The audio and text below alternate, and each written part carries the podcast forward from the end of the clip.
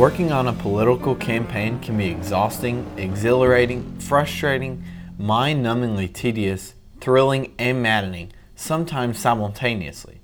However, there is no better way to submerge oneself into the world of politics.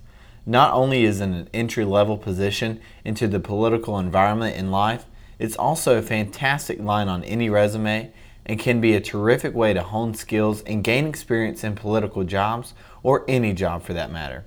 With campaigns, parties, and political action committees rapidly hiring staff for primary battles, nominating conventions, and the general election, this is an opportunity for recent college graduates to get involved.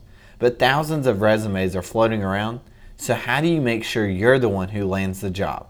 I'll cover a few tips this week and give you the rest next week on how to get an interview and a possible job. First, broaden your network because who you know gets your foot in the door. Introduce yourself to every elected official who represents you your city council members, mayor, state congressmen, and senators and ask for their help in getting a campaign gig.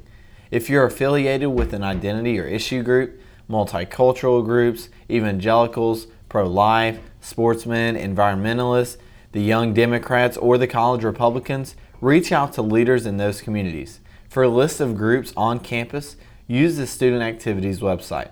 Contact the Liberty Alumni Association to identify elected officials and senior political staffers who went to Liberty. Next, gain an edge by getting formal campaign training. Training programs like the Leadership Institute not only teach campaign skills, but they also can expand your network and lead to a job. Your political science professors in the Helms School of Government would have lists or recommendations on leadership and campaign schools.